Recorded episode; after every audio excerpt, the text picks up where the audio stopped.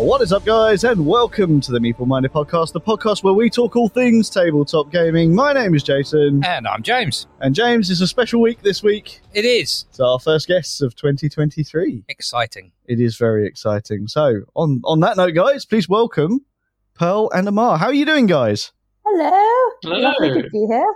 Good, good. So, we'll, we'll dive straight in and, and cover everything. You guys have got a game coming out, which we are going to talk about later. But obviously, we would be remiss if we didn't get to know a little bit more about you. So, that's why you're here today, isn't it? To, to talk all things games, yes? All things games and about us. Yeah. Excellent stuff. Although that what- intro music, I must say, blew me away. I honestly, yeah, I was like, oh my god, are we gonna? Is this the opening to a Lord of Rings film or something? I love that. I, I'm not going to lie, we're, we're both quite heavy into films as well. Um, and I think, I mean, James, James wasn't with me when I started the show, but I I was always here when wanted something. I was here when you picked that theme music though. It was just like no, no, no, that one. That one, yeah, that is Yeah. a strong, strong opening. I love I mean, that. it, it, it sets way too high a bar, though. That's the only I problem. did think Like- that. I was like, we Yeah. better talk about something really serious with this music. This is, this is, yeah, going to war music. So, yeah. well, I'm glad you like the music. That's uh, at least the first, you know, 30 seconds of the podcast will go well. So that's always good. That is always good. But yes, let's uh, let's talk games because Hmm. I'm I'm I'm hoping at the very least we all like games. No, I Um, can't stand them. Well, we, we don't care about you, James. yeah, we we really don't. You drag me along to this thing every week. I do, I do. But we first met you guys. Uh, it was probably oh god, it was nearly a month ago at this point, wasn't it? At the Mm. Paradice Board Game Convention, I believe it was. Yes, and worth it. It's um, I want to say it was the 10th or 11th of February, so almost Yeah, it, oh, it doesn't feel like it was that long ago. no. It really doesn't. Wow. Damn. Well, there we go. And obviously, you were there demoing your your new game, and it was really nice to meet you. I think I kind of feel sorry for you because uh, I mean the listeners will know already because we've talked about it a, a little bit on previous episodes. But you know, we we came to you right at the end of the day, Mhm. and uh, we'd had a full day of gaming, and and I, I guess getting fed up with each other, you know, backstabbing and all of that, and it just carried on. So we apologise up front about that. I think that's what the game's for, really. You uh, you turn up, sabotage, backstab, you know, and uh, and hopefully someone ends up winning. Hopefully. Yeah, it's def- it's definitely our kind of game. I mean, Paul snuck the victory because we were too busy. no, yeah, yeah.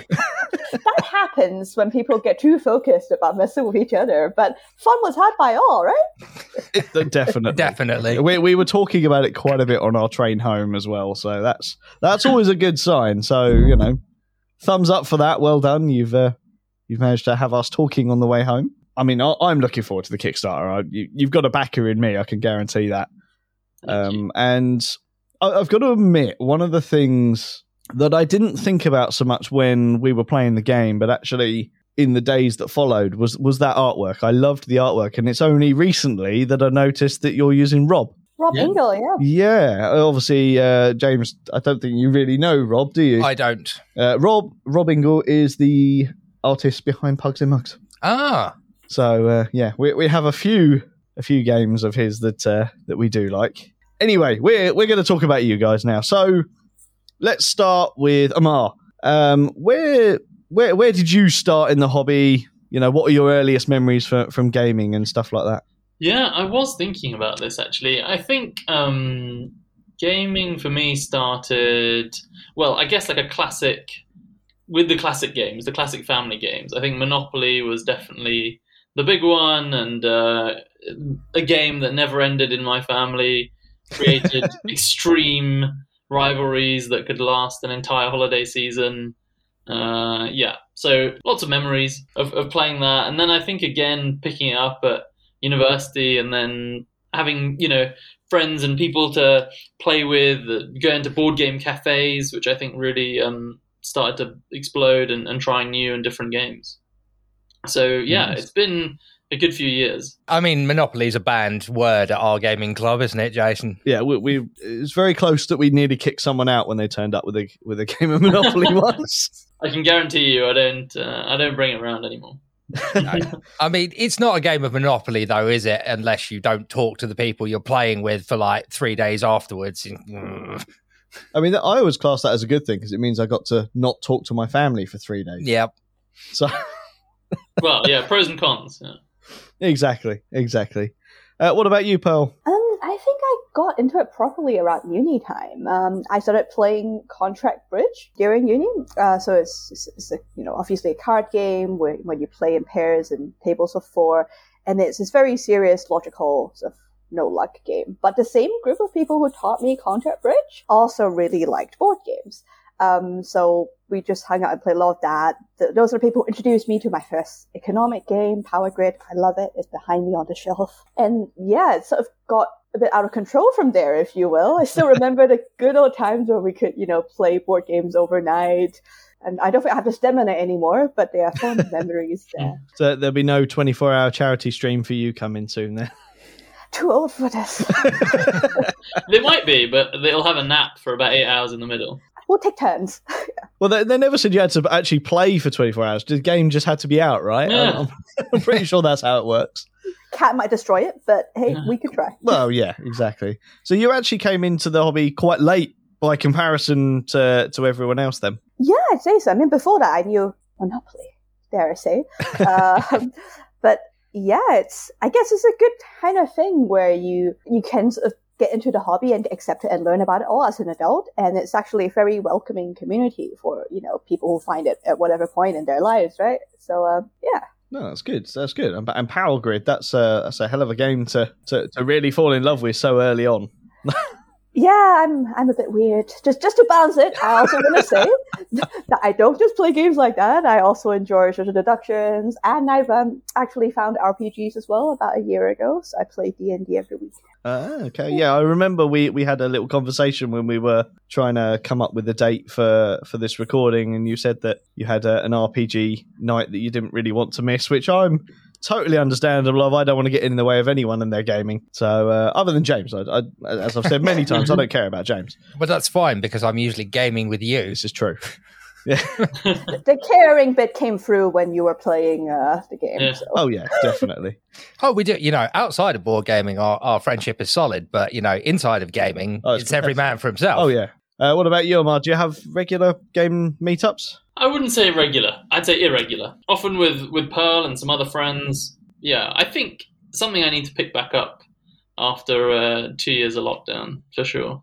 And also, it tends to be a lot of my gaming time uh, does end up being playing Cake of Doom for understandable reasons. Well, I mean, yeah, it's it's it's one of the things you you've got a game that you're making. It's you've got to play test it, haven't you? That that's the that's the that's the truth of it. So, how long has Cake of Doom been in like in the works? Shall we say? I would say we're coming up on uh, two years. I think it's two and a half. Oh, Yeah, two and a actually. half. We've crossed Yeah. two years. Yeah, all started.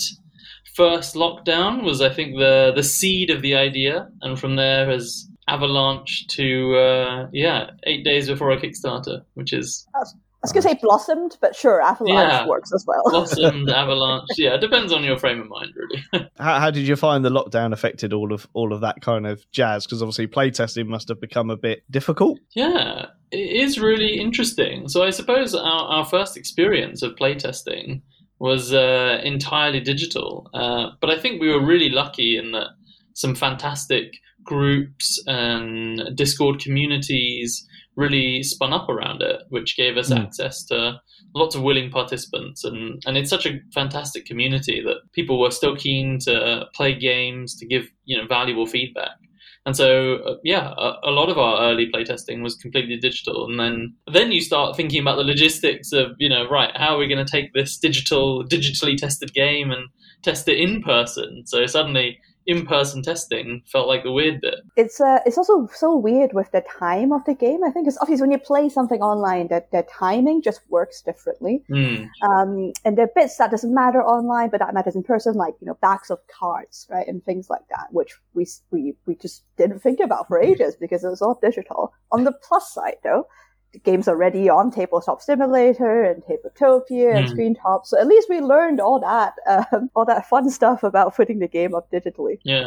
early on. And of course, when you- you're doing it digitally, it's it is easier to make changes. So if between playtests you want to, you know, change a card or change an idea, it's it's very doable. Um, obviously, once you've got hard copies, you can cross things out and rewrite them and whatever, but it, it's uh, just a bit more challenging. It's not the same, is it? Like, especially if you, yeah, because you guys have obviously got a very nice. I guess, I guess that's your final prototype that you've been you've been demoing with. Yeah. It, at this point, it would be an absolute nightmare for you to change that. I, I'd imagine. It's almost like printing things costs money. yeah, I, I mean, it's just rude, really, Char- charging people when they're when they're trying to pr- provide a service of a new game. I think charging people in in general terrible. I don't know why people do it. Well, It's um, interesting you mentioning about how um, during the pandemic, a lot of it started off digitally. Having been through that, do you think that that will now become a standard in game development to actually do it digitally first, iron the kinks out before you go and get a, a, a prototype copy made? For me, it feels like it's the digital playtesting has become more prominent to see. Like obviously, its peak was more during the pandemic, but the designer groups are still quite active and so on. But I don't think physical prototypes will go away. There's, I think there's a reason why people like analog gaming, mm. if you will. Like personally, it's this. I play computer games too, but it's a different type of entertainment for me. And I think because you want the games to be physical, the the playtesting person is always gonna be there. And it's a lot down to the designer and their circumstances.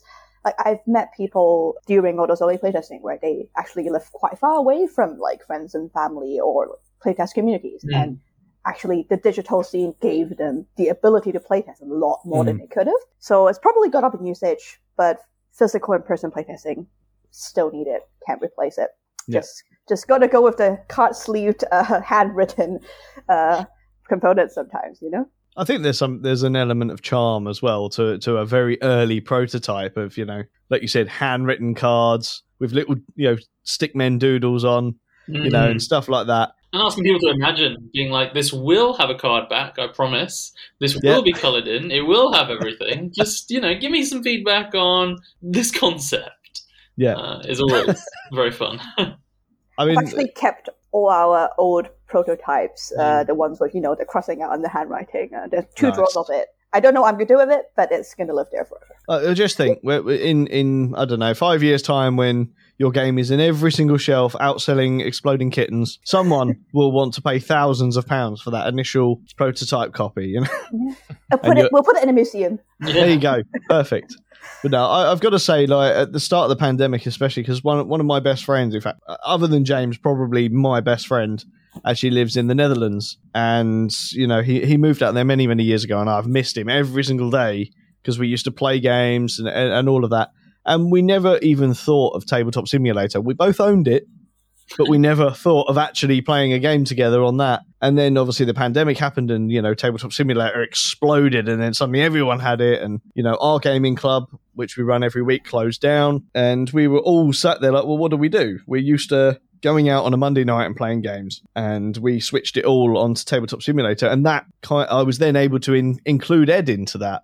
Yeah, I've been playing regular games on there with him ever since. Uh, even though I, I don't particularly enjoy playing games on Tabletop Simulator, I find it very, very fiddly. Mm. Um, and give me give me some cardboard and some dice any day. But to be able to actually play games with people overseas is is fantastic, and I, I can well see that people playing games in the UK are very different to people playing games in the US. So I'm guessing you Mm. now have that ability to actually play playtest with a massive range of people. Yeah, absolutely, and and I think we found that right. We were we were doing online testing, and the people we were getting feedback from, and the people whose games we were trying were from all over the world. And I think I, must admit we're also very fortunate to live not too far away from from some great uh, board gaming cafes in, in in London, but to have access to such a broad um, network of people, uh, a, a network that are very intelligent, who know what they're doing in the in the gaming and the game design space was invaluable. I think. I actually uh, signed up to a sort of a community ran tabletop mentorship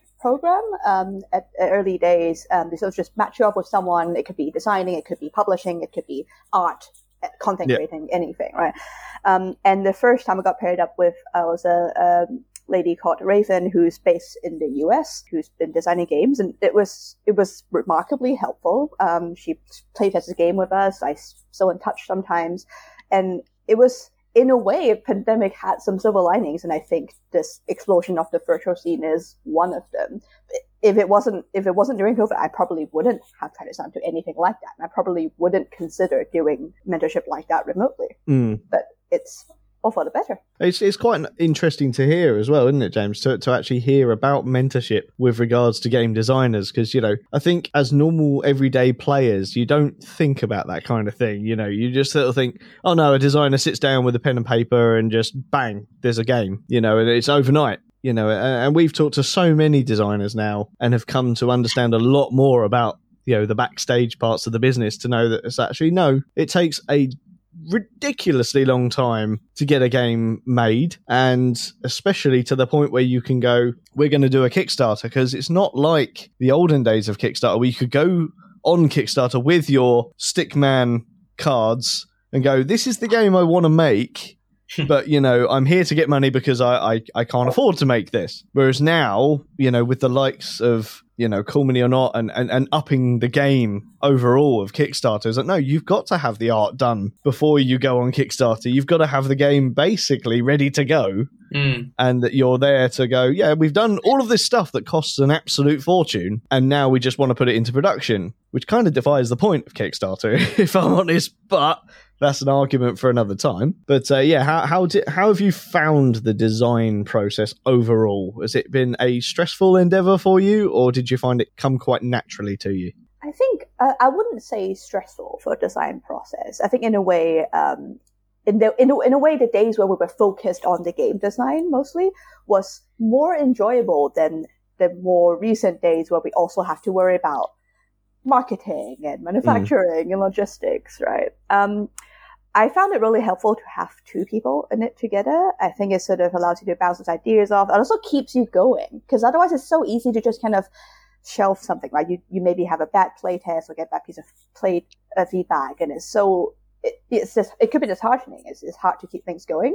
Mm. So having two people, I found just really kept the project going, uh, feeding energy off of each other. Personally, I think the biggest thing I learned on designing was I wish we were braver to try bolder things quicker. We kind of learned that eventually, but well, I'll give you an example. Right? Early on, we um in the game there used to be both cakes and toppings, and we used to have sort of more complicated maths where if you had cakes with the right toppings, it'll be worth a bit more, and you add up all the values of all the cards. Um, and in a way, people like that because you get the feeling of you know stacking things up. You feel clever. And then it wasn't until one playtest where I literally had a playtester write down numbers. Like she had a notepad and like a pen, and she was doing math on the side. Like Oh wow. and and finally went, you know what? Maybe it is too much math. And- And don't get me wrong, maths and games are a thing, right? I, I was talking about Power Grid. You definitely do that. But that's doesn't make sense for the game we were shooting for, which is, you know, your light mm-hmm. hearted, 15 minute, everybody having a bit of fun. And, but it took me months. I was so, I think I, I, I think I was being really, um, weird about it, but I, I just loved it. It's a good thing. And I can pick up bits of feedback that said it was good. So it took us so long to actually try it without. And Mm. yeah, now we don't have it because it makes sense. I, I can definitely understand why the game was a bit heavier weight to start with if you love Power Grid. I can stop bringing that one up as the example. I think that does talk to the the challenges of, of game design because I, I also you know that's probably the part of the process that I enjoyed the most. It's the bit where you get to be innovative and think about new and different things and talk about ideas and you know who doesn't love that. But the challenging bit is when you have a piece of feedback on a feature that's really good. It's a really good piece of feedback, and you have another piece of feedback on the same feature that is not good. And you sit together and you're trying to figure out where do I go with this? Yeah, I can definitely understand that. I know um, myself and my, my previous co host, Ian, we got together we were going to do a train based game, but it was going to be a cooperative train based game Hmm. because we sort of looked at it and we, at the time we were really into the co op games and we both love trains. It's like there's no co op train games out there. This is a massive thing in the market. And I now know why there's no cooperative train based games.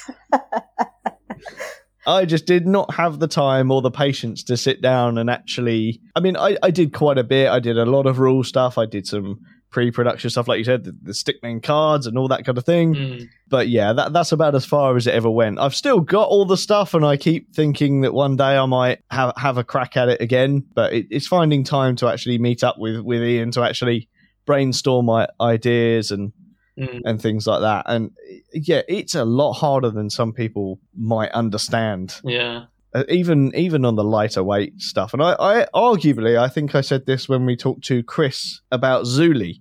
Mm. Uh, so I just told him, I said, you know what? I think anyone can make a complicated game because anyone can just stick rules upon rules upon rules upon rules that just complicate the whole issue. Mm. Coming up with something that's simple and easy to understand is hard. Mm.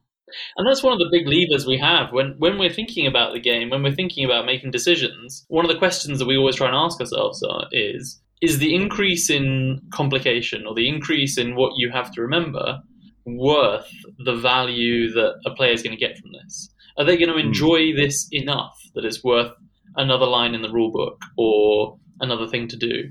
And I, I've definitely found that a really good mechanism for us to decide is it in or is it out. And and it works for us, right? It, it is Yeah. designed to be a game that you, you could pick up very easily and, and get right into.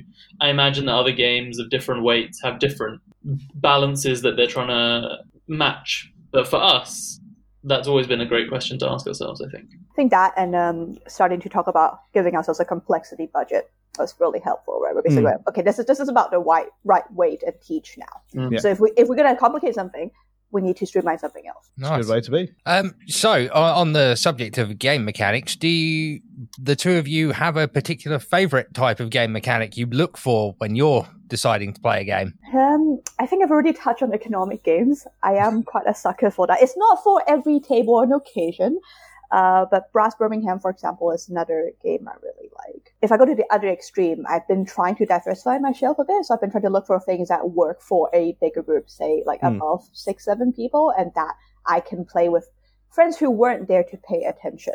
Or who weren't necessarily there to play games, they were there to socialize, and the games happen to exist. Yeah. And I don't have enough of those things, so um, yeah, that, I don't know that what would you're talking about. Brass looking for. Birmingham's perfect for that. Just your casual, yeah. Exactly. That's a, that's a that's an entry level game, surely. Hundred percent. What about you, Amar? Uh, I think I I do enjoy a good uh, co-op game, uh, even if so. Like a, a pandemic, I guess is 100% co-op. I think some are kind of semi co-op. So I, I recently played um, Between Two Cities with a few friends at work. I don't know if you've tried that before, but you basically you're trying to simultaneously build two cities on both sides of you with the person who's Mhm. sitting right next to you. Um, Yep. and you're playing against the person who's opposite in, in a four player game. And and I, I just really enjoy it. You get to maybe it's the kind of collaborative element. You get to sit and talk to people and think about what's the best strategy, how are we gonna get out of this situation or get into a situation perhaps. Um, I, I really enjoy it. I, I think that's the because I, I do play games for the the social aspect and you know something to chat about, something to really get your teeth into, get get your head around a problem. And so yeah, for me, uh, I would pick a co-op game every time. It's kind of a man after my own heart there, and I know I know James as well. You know, we, we are all about the social aspect of games. Yeah, th- this is another reason why I was I wasn't a huge fan of the transition to tabletop simulator Hmm. because it was just sort of like, yes, I'm playing games with people and I'm talking to people, but I can't see them. I'm not here sat around a table. I love the one thing I love about tabletop games and always have is the fact that there's no screens Yeah. anywhere, you know. And James will attest on my my game nights, phones are banned. Like, they're not allowed at the table. So yeah, I'm quite militant about it. And I'll be honest, I've never actually asked you, James, what's what sort sort of game mechanics draws you to a game? Well, unsurprisingly, Jason, you might uh, though that I'm a great fan of gotcha mechanics. Yeah, take that, Um, yeah. So, uh, social deductions, another one is they're always great fun. I do also like the. I tend to go for the slightly heavier weight games. Unsurprisingly, Nemesis is my favorite game, which Mhm. has elements of co-op, elements of social deduction, elements of gotcha, Yeah. sci-fi themes. You know that that's why that's my favorite game. But um, yeah, it depends what the mood takes me. I like strategy, a little bit of sort of uh, RPG, I suppose. Not not fully RPG, but if the theme is that immersive that you feel like you can get into it a little bit. I'm not really a maths guy, Mm. but I also enjoy it where the game's theme is there enough that you don't actually realize you're doing maths. Yeah. Mm. No, no, that's fair enough. It's it's a nice sort of array of game mechanics that we have available to us on the market now, which is is brilliant. And I think for me, like set semi cooperative is is a real high highlight for me Mm. because I love cooperative games, I really do. But I also, as I'm sure you have figured out, I like to cause carnage. So having that traitor mechanic in there, oh, it's just it's the cherry on top of that cake. Um, so yeah, se- semi co-op for me is is one that immediately stands out to me if I if I see it on on a box or on Board Game Geek or, or anything like that. But Yep. have you had much dealings with Board Game Geek? Are, are you uh, are you users of the BGG or are you sort of not not fully into that yet? I'm a I'm a silent user, so I'm Silent ninety nine percent of internet users who browse the content, but to be honest, doesn't contribute much on there. Um, we did put Cake of Doom up on Board Game Geek, so there is a page. Um, but one thing we sort of thought about quite early on was it's because it's quite a casual game and it's a bit more mass market as well as we didn't sort of invest a lot of time into uh, Hmm. Building up the BGG necessarily. You know, outside of the hobby, if you walk up to a person on the street, they might not have heard of BGG sometimes. This is very true. Yeah. I'd think of it as a as the Google for board games. I'll, I'll check every everyone there. What are the ratings? Yeah. And then I also maybe uh, yeah I like to find games that I really like and then look up their ratings on BGG and then place my own like nah the, the, this entire community's got it wrong. This game is the best. This is a ten out of ten. like a like an argument with myself on Yeah. BGG.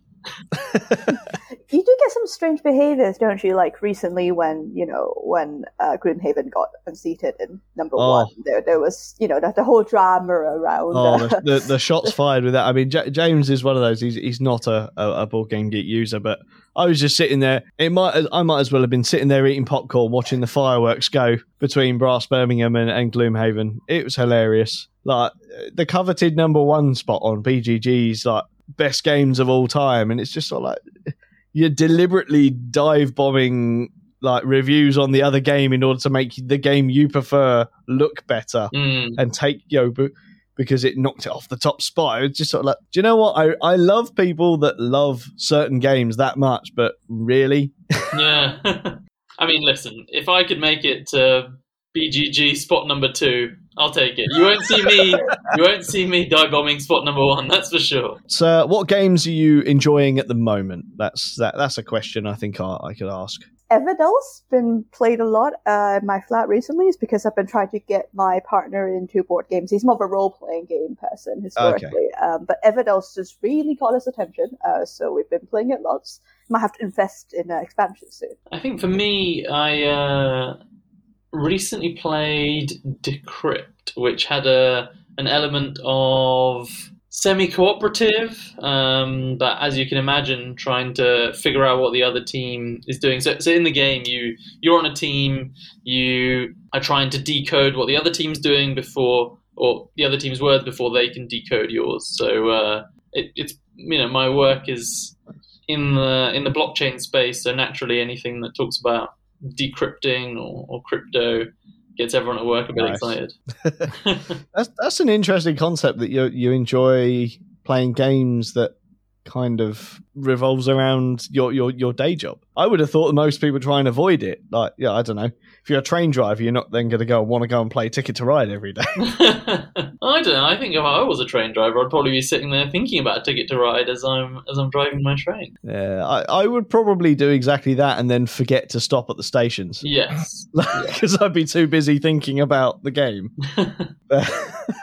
Yeah. Tell, tell me which line you're on. I will avoid that one. Yeah. yeah, Yeah. yeah, it's probably a wise idea. Literally your only job. no, fair enough. Uh, there's two pretty good, pretty good games there, and I, I will say, uh, Everdell is one that has escaped me quite a bit.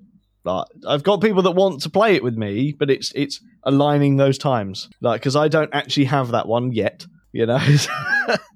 Um, it is my mission to own every single game under the planet at some point, but uh, my partner will disagree with that considerably. But but at the same time, she doesn't try and stop me. Hmm. You know, she, she'll she'll send me pictures. Go, oh, you should buy this game. Is you're supposed to be stopping me spending money, but I'm not going to complain. yeah, but Um, we all do that. It's a fun side hobby. It's Yeah, like, can I get Jason to spend some money? I don't know. Let's find out. yeah. You know, it's a good board games group when you buy each other's games and then you just have mostly the same shelf. Uh, well, I don't know. Uh, Pretty much everyone in in my gaming, it's weird. I'm in probably three different gaming groups, and every single one of them does the same thing. They all send the stuff to me. It's like, oh look, this looks good. And like, yeah, all right, I'll buy it. There we go. Just maybe reflect on that, Jason. yeah. No, no, don't. In fact, I'll start sending you suggestions and uh, yeah, can become a I was going to say, te- technically, you're only down the road from us in London, and you know, I spend most of my working life in London, so Well, yeah, Basically like, next oh, door. Let's do it. yeah, definitely. Uh, I think we we are due a, a London trip for gaming at some point. aren't We are. Yeah. We are. You say about the board game cafes that you have in London. Is there a particular one that stands out to you that you like?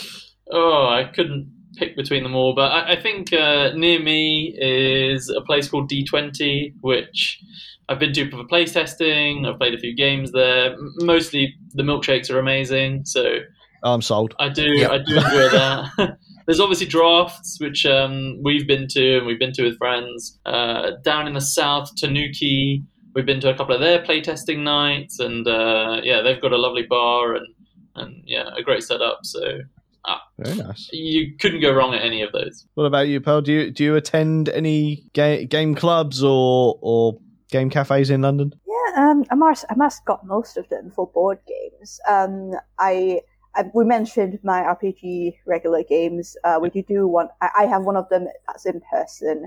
Uh, at a place called Bad Moon Cafe, um, which act- they actually have a small board game collection. Yeah, but it's, it's more wargaming and RPGs. So yeah, lovely, lovely place, lovely vibe. Yeah, we. Uh, I think. Oh god, that was probably We- a year and a half ago. Now, Yeah, we went went. We went to Draughts to have a look, but uh, they were complete, completely full when we went. So we just went to look around, and we went to Bad Moon as well, which we both really liked. Yeah, They they know my regular drinks order now. So uh, that, that's either a good thing or a bad thing. Yeah, always a good thing. There's no such thing as too much games.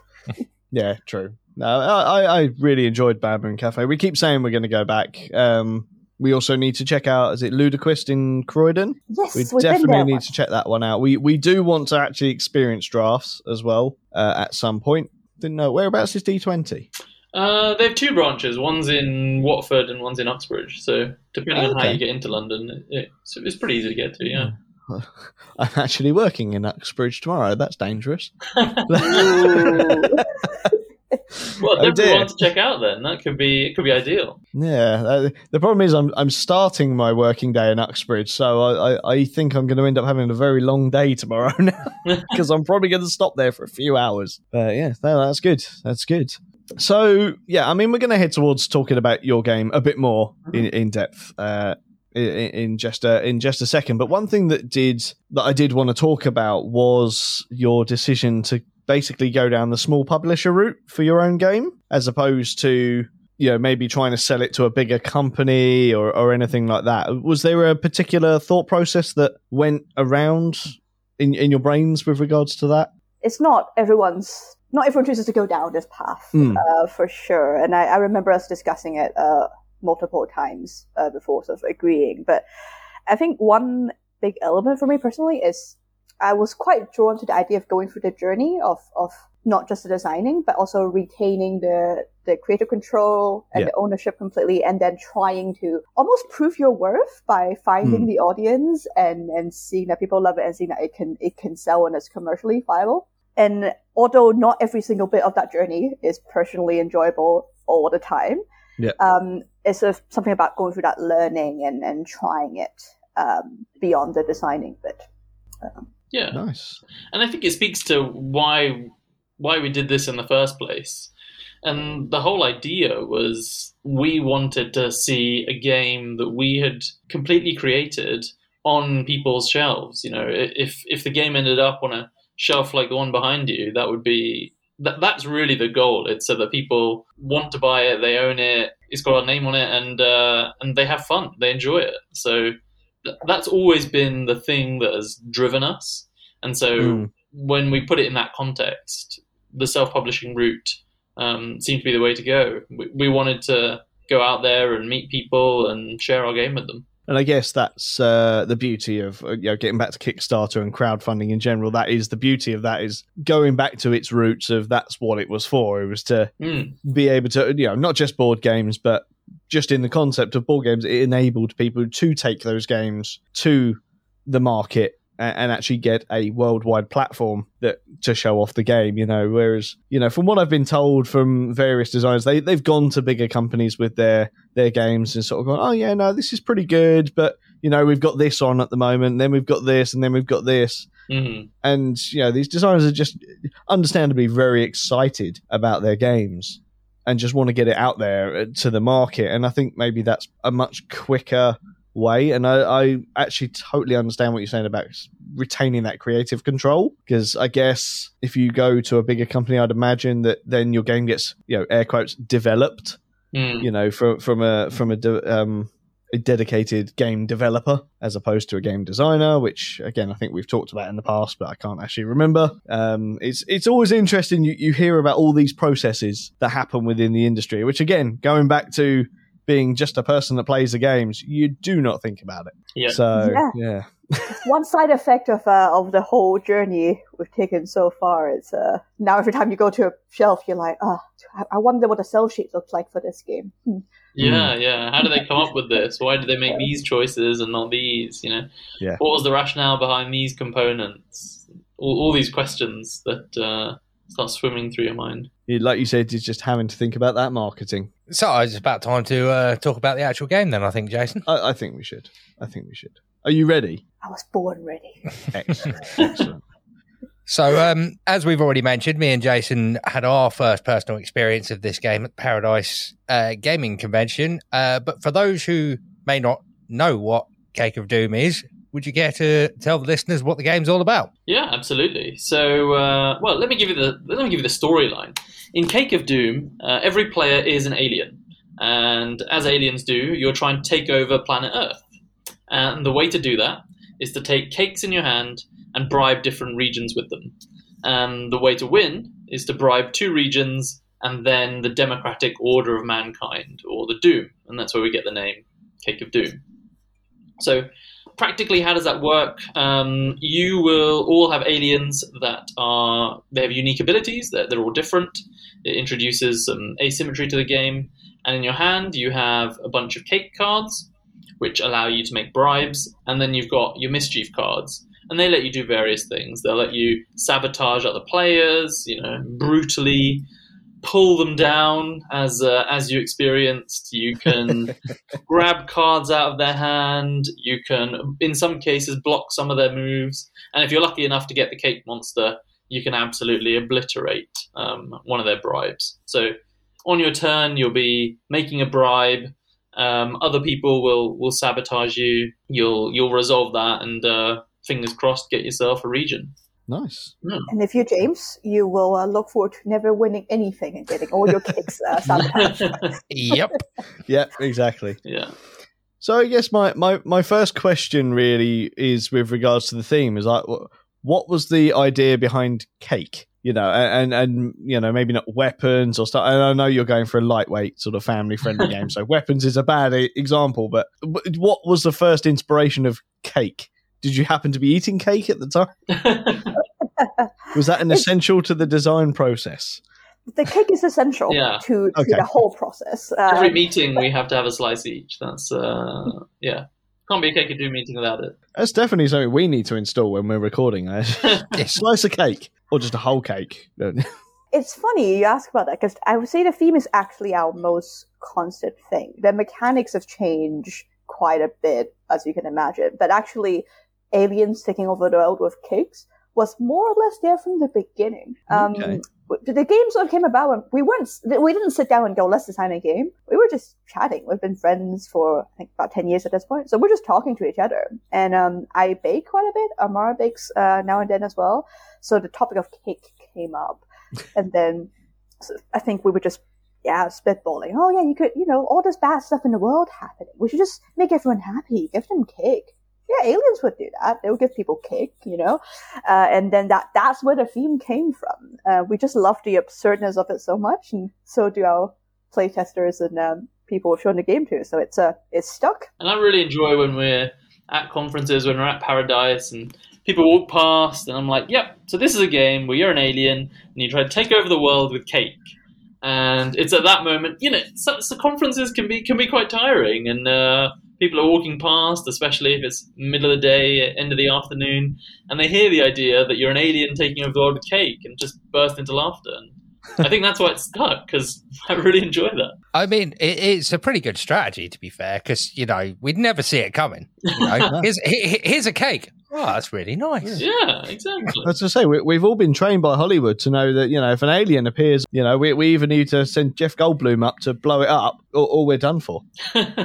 So I'm really, I'm No. really glad you made that reference. I really enjoyed that. the question is, how many people will understand what I'm talking about? exactly. Yeah. I often, I often think, you know, what would Jeff Goldblum do in this situation when we're Exactly. Yeah. That's Get hold of Will Smith, jump in an a, a crashed alien spaceship, and go and blow the mothership up. that's that's it. Yeah. It's one of my favourite films of all time, just for the record. Me too. I really enjoy it. not the not the remake, but yeah, the the um, Oh. the original. Yeah, Oh yeah, the original. but yeah, no, it it is a really interesting theme. I'll, I'll be honest, because it, it caught me off guard. To be honest, when we when we came over to play, and because someone told us to come over and play it on our way out, Mm. and they were like, "Oh, it's it's, it's take that game," and I was like, "Yeah, I'm I'm in, I'm there," thinking it was you know going to be a, sort of a bit more of an adult theme. You know, take that game. I sort of sat down. I was like, oh, "These are really cool. I love I love the artwork. It's it's aliens, and the, there appears to be a lot of cake." Uh, and then sort of seeing the signs like cake of doom. Okay, cool. So are these like poisoned cakes? Are they? You know. And then it was like, nope, nope. You're just bribing people with cake. I like them it. of kindness. I love Yeah. it. Mm. Friendly aliens. That's exactly what we need. We do. I mean, I'm not going to be friendly, but You, you Yeah, were yeah. not friendly. we we worked this one out, which which leads me on to I, I think quite an important question: is has anyone played the game as viciously as as we did? you were amongst the most vicious, I'd say. Um, I think, I think, I think groups like yours tend to identify themselves quite quickly. You can tell where everyone can just bang over Mhm. each other, uh, be brutal, and it's it's part of the friendship and how it works. And you, on the flip side, you get groups where a lot of people tend to be nice, uh, especially maybe family groups where some, some people might be, you know, parents might be being quite nice to a young child. Not always, though. Oh, You'll no, be no, no, no. surprised. I have to, I have to disagree with you there. Some of the most vicious games I've seen have literally been parents who sit down, and I expect them to be nice. I expect them to let their kids win, or at least, at least help them, at least not obliterate them. And then they sit down and just completely destroy their own children. And I'm like, and, and I'm like, what was the thinking there? And they're like, they got to learn. They have to know. Yeah. They have to know. my, my son expects me to go no, to go easy on him. No, no, no, no, no, no, no, no. You need to learn the hard lesson of life, my son. Yeah, yeah. And obviously, let's we start play we we try and not play too brutally, right? You can't bring people into your game, sit down, and then absolutely obliterate them on their first turn. It's just it's not polite. So we try I, not to. But we, I think I'd have a new level of respect for a game designer that did that to me. I have not. I have not done that so far. I, Well, I, I mean, I, I I don't know if you do the same thing, Jason, but I, I kind of do that with my niece. But then there is that measure of pride when when she obliterates me all on her own. I'm just like, I'm so proud.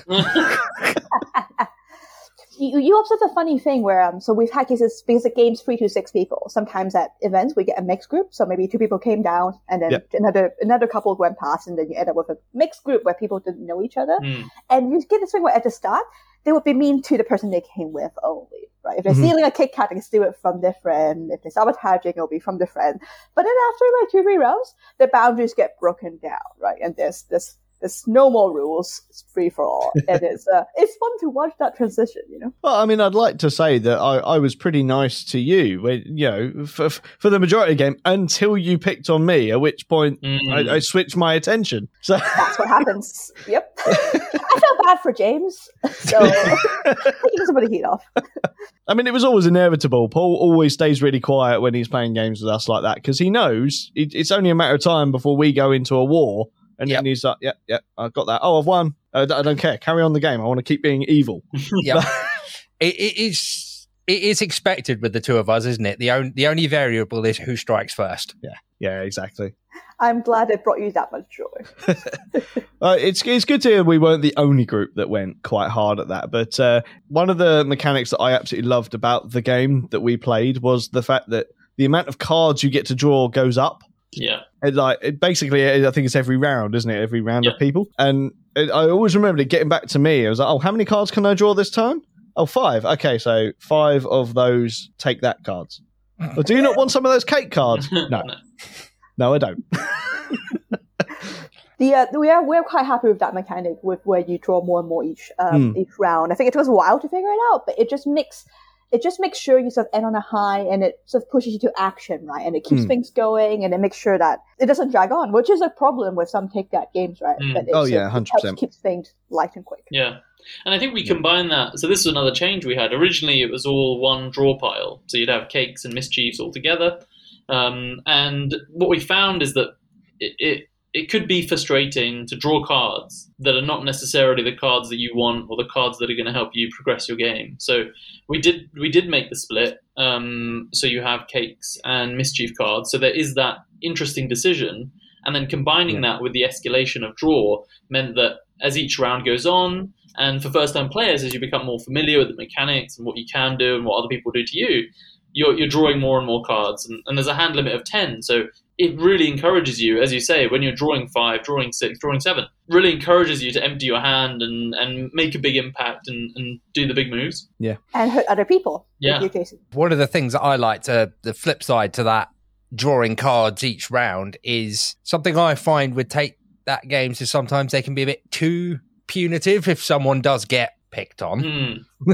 um, and especially ones that make you discard cards and things like that. It can very quickly get into a situation where you're you can't do anything. Whereas Mm. you decided to take all those cards, which means you could punish me. But I always had something I could attempt to do, Hmm. and by doing that, you've hurt your own game, sort of thing. Yeah. Whereas it's not, even though you were picking on me, I could still had attempted plays. Whereas a lot of take that games, it's like, right, you've picked on me.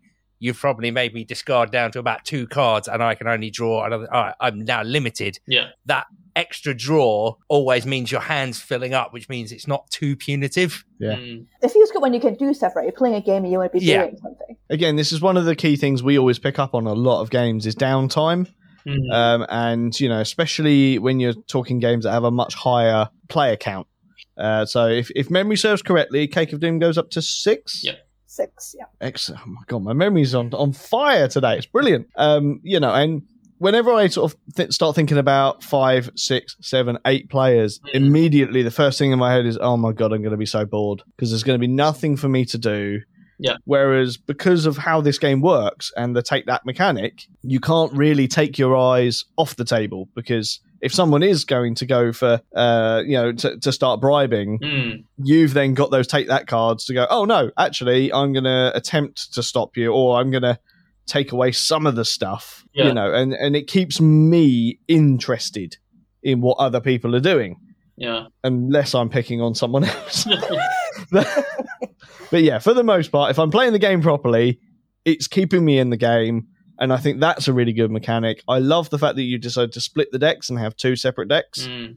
because it does give you a varied way of, of path to victory, which is another thing I don't particularly like games that sort of shepherd me into a very narrow corridor of how I must win the game. Yeah. Whereas if you've given me an option, that's that's great. Hmm. And yeah, like I said, I, I really did enjoy the the the, the playtest that we did. And again, it, it didn't take too long either. That was the other thing. I think we did a whole a four player game in about twenty minutes, half an hour, if if I remember Yeah. correctly. Yeah, it was about It was- that.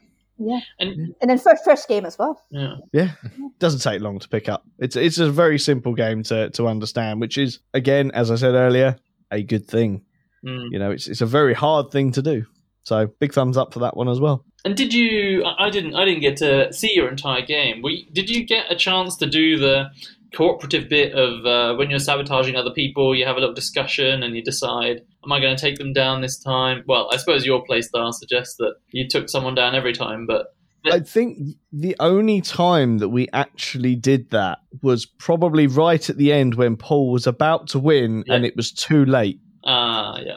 Uh, and we sort of, can we do this? Well, I, I, the best I can do is this. The best I can do is this. The best I can do is this. So we're one short. Ah, Yeah, I uh, see. I see. yeah. You want to build Whereas- those alliances, Yeah. allegiances early. You know, know who your friends are, and then tragically Yeah. screw them over. Yeah, so that that would be uh, our top tip, I think, coming from us is uh, don't do what we did. Yeah.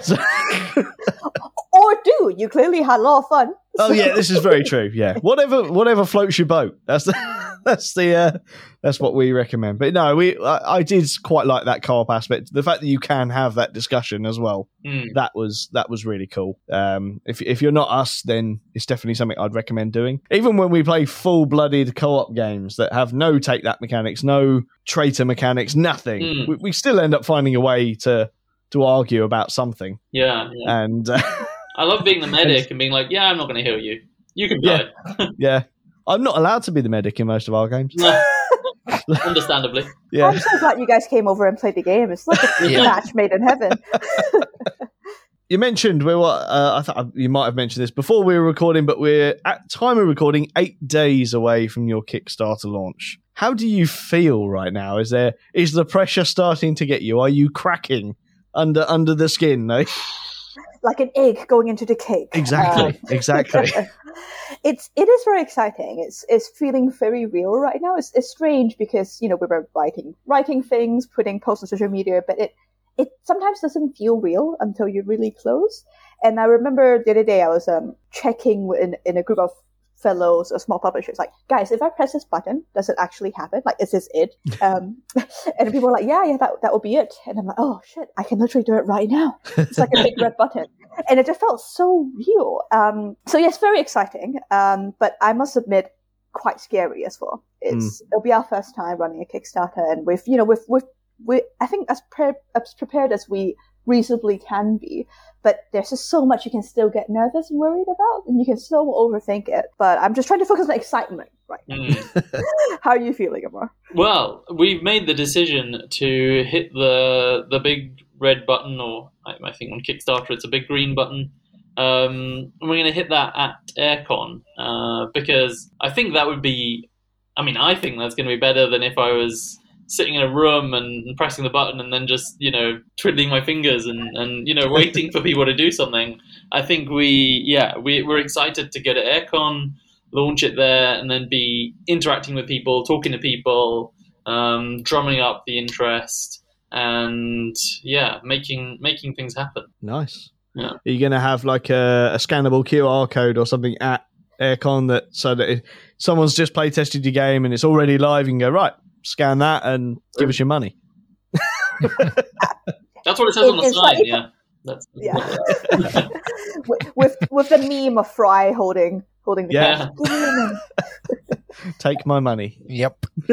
uh, are you planning on attending any other sort of cons this year? It is going to depend on how AireCon and the campaign goes. Yeah. Uh, to be completely honest, we did uh, UK Games Expo last year, so last Mhm. summer, uh, on the run up to it. It was a lot of fun um, showing people. I think, I think we both find that it's quite enjoyable to do marketing in person Mm. as opposed to you know digitally. Yeah. Uh, but yeah, it, it depends on how the campaign goes for sure. Because annoyingly, things cost money. Yeah. Yes.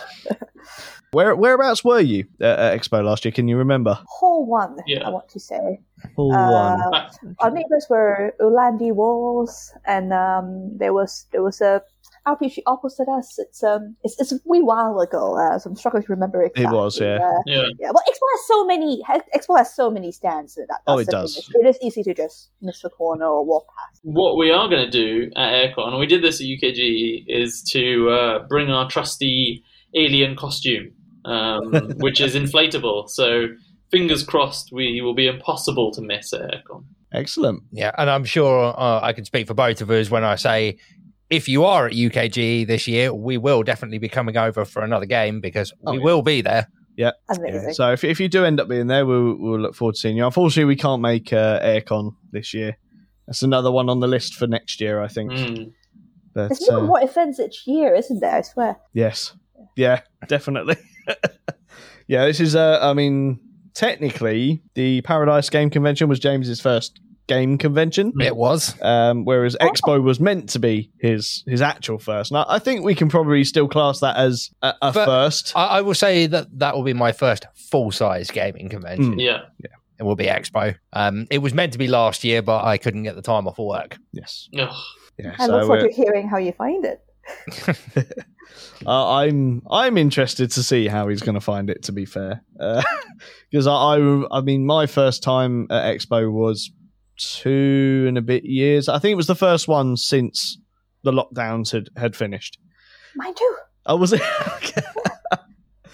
um, and yeah, that that was that was yeah, it was interesting because I only did one day and I did the Friday. Mm. Uh, I was really happy because I still managed to get everything round, but I didn't manage to play any games, which other than like the, the odd play test here and there. Yeah. But that depressed me because it's like no, I, I need to play more games. Uh, so obviously the following year, all three days I was there, Mm. and and the Thursday night I was there as well. So What I do enjoy seeing is uh, at Expo, I found so everyone has different coloured wristbands. Was it was it, was it wristbands or lanyards? Like, it was lanyards. uh, lanyards, lanyards. yeah, Yeah, yeah, And you notice the people that had the one day, and they were mar- they were walking markedly quicker than the people Yes. who were there for the whole weekend because Yeah. uh, obviously trying to fit everything in. definitely yeah uh, i think i think james will notice that as well because it's hilarious i always find you know when they do the big doors open in the morning as well and you get all the videos outside of people running I- into the hall it's like yeah they're, they're day people Yeah. right there they're day people because they need to get in and get on a game as quickly as possible Exactly. Yeah, lunch is a quick, you know, snack in the bag or something. Whereas yeah if you're there for the weekend, you can you're just a bit more laid back exactly. You know, you know, you're going to see everything. i can play test this now or i can play test it later it doesn't matter Yeah. I've got plenty of time, but no, it, it's good. To, did you have quite a few people interested in the game at, at Expo last year, or Yeah. Yeah, it was a good sign ups. Uh, what we were pushing for was marketing was um, pre launch page following and mailing lists. Really, um, I think we learned a lesson a little bit on the first day because that was our first uh, event where we had a stand and we weren't just Right. playtesting at the table. And there was a little bit of warming up to not just chatting and telling people about the game, but also actually pushing for that action, Yeah. uh, which you do just have to do, right? Uh, ultimately, as part of marketing. Uh, so there was a little bit of warming up to get our, our act smooth, and then yeah, it was a good amount of interest. Uh, definitely got tiring Mm. towards Oh, the yeah. end, I won't lie, because you're just on all the time, Yeah, Uh, and also you also want to see the, the the expo, right, and Yeah. see some games. So yeah, Yeah. I know that we, uh, as we sat down for dinner, we did not talk. No. It was like, sick of each other. yeah, yeah, We- yeah. I think uh, last year it was um, uh, Mill of uh, Descent Games' birthday, and of course they they decided to do a, a- a birthday thing after Expo, and of course I, I felt so sorry because obviously anybody else I've spoken to when they've been exhibiting all day, all they do is I'm going back to the hotel and I'm going to sleep. yeah. I'm going to have a boiling hot bath, rest my throat, and then go to sleep. But of course, being Mill's birthday, they were dragged out. There was there was some alcohol involved, and get, a lot of games were involved. And it was just sort of like I I remember at about quarter to midnight, I was sitting there going, "Do you know what? I'm up early in the morning. I'm going to go back to the hotel and go to sleep." And yet Mill was carrying on, and then I remember seeing Mill the next day, and just I didn't even speak about the night before, and just assuming that her, her mindset was I shouldn't have done that. The regret is real. The regret was indeed real. But yeah, I, that's definitely something that you, you've hit upon there. Like when you're exhibiting at Expo, Mm. it's it's not as pleasurable as you might think it might be. Like because you are literally right. Doors open at ten, close at seven, but I am talking solidly Mm. for nine hours. Yeah. Um, I, I'm gonna guess, as you said, your throat was a bit uh, a bit sore in the evening, was it? Hundred percent. Yeah. But I mean, UK, In a way, yeah, UKG is definitely tough. I, even even at Paradice, you know, we, we spent the whole day um, talking away, and, and we love that, right? We, we said before that the the fun of it is going there and talking to people in person, but I definitely had a nap on the train back. That's for sure. I bet. I'm surprised we didn't. To be fair, yeah, we we played so many games that day. That normally just knackers me out completely. Mm. But Riding no. a high from Cake of Doom. Yeah. What can you say? well, yeah, there you go. See, it's all that sugar. That's what it was. All that sugary goodness. That virtual sugar, yeah. So, I, I, as a prolific Kickstarter backer or crowdfunding backer, is what you have to say now, isn't it? Because there's so many different crowdfunding platforms. Mm. I personally would like to know: Have you got anything to surprise me with, with your campaign coming uh, that you want to tell me in advance? Maybe, like maybe a maybe your some stretch goals that you're particularly interested in, or maybe some add-ons that you you Mm. hope you'll be able to do, or There are some pledge tiers that we're we're super excited about. So um, we, we've got your kind of your basics. You can purchase one game. You can purchase a game with a game mat, um, which you had the opportunity to to play with at, at Paradice. It's got a, a little space for the regions. It shows you where to put your, your different cards, discards, that sort of thing. So you can do yeah game game with add-on game mat. You can buy the game. You can buy three copies of the game, five copies of the game, and that'll be at a slight discount. But the pledge tiers we're super excited about, and there are only six of these. They are where you get to get the game, of course, but also work with us and talk to us about ideas you have for either an alien, uh, a sabotage, or a cake. So if you are sitting there thinking, you know what, I want my my favorite cake uh, in the game, or I I love aliens. You could even uh, you know be inspired from the aforementioned movie that we discussed and think there's an alien there that uh, I would love to see in the game. Then you can yeah be part of that process with us and uh, and make your suggestions for the design of that part of the game and um, yeah then when you buy it you can say that's mine. this is mine yeah this is my idea we we worked together on that so I saw that evil smile when it was mentioned that you can design your own sabotage card. I think we don't we know which one Jason's pledging. uh, well, we'll see how funds are at the time. UK Games Expo is coming, but uh, yeah, that that I, I will be looking at that tier. We might have to add a. We might modify it now a bit to say if your name is Jason, this is going to be double. yeah now that sounds that sounds really cool, and and I, at the very least, you'll probably get one for me for for the game and the map because the map was really good, and it definitely made the layout of that game so much simpler Hmm. um, as well, and it just looked really really good on, on the mat. So Yeah. yeah, you'll uh, you'll definitely get that one from me, and yeah, I'm a sucker for neoprene mats. What can I say? I think that's all of our basic questions that we were going to ask you. James, have you got anything extra you want to ask? Uh, I think we've covered pretty much everything. Oh, blimey. I Well, know we've done well. we, we have, and we've kept it to a, a fairly good length for you guys. So I want to say thank you personally, one for putting up with us and uh, introducing us to the game, and then probably regretting it straight away. Uh, not at all not at all um, but yes, uh, thank you for coming on again and, and, and having the chat and letting us get to know you a bit better. Have you guys uh, got anything else you want to talk about before we let you go off into the night? I mean, uh, if you're not careful, I think we can talk about Cake of Doom and games all day. Oh, we Um, will probably. yeah we've already told you we could talk for three days so uh, at the expert No, but thank you so much for having us. Uh, it's really fun playing the game with with you um, and coming on here. And uh, last thing I'll say, please check out the Kickstarter. All the listeners out there, come on in, play Cake of Doom, back us. It'll make the world's difference. Well, it's, it's definitely an endorsement from us. Let's put it that way. Yep. hundred percent. We love this game. Really, really good, and the artwork's fantastic as well. Rob's done an amazing job with that. Before we go, I'll I'll hand the floor over to you. Tell the people all about your Kickstarter, when it goes live, how they can follow you on all the social medias, and all of that stuff that we're supposed to talk about. over to you. So we're going live on the 10th of March. Uh, you can find us on Kickstarter.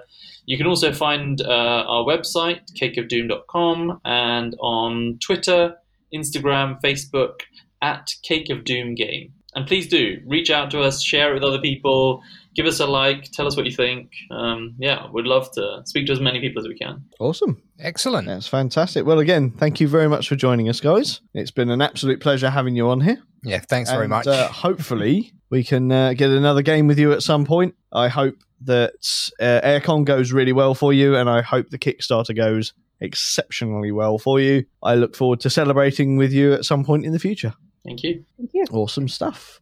Uh, on that note, should we say goodbye, James? Let's say goodbye. Let's do it. Join us next week, guys, for more tabletop gaming goodness. Until then, I have been Jason. And I've been James. And I've been Pearl. And I've been Amar. See you next week, guys. Ta ta. Goodbye.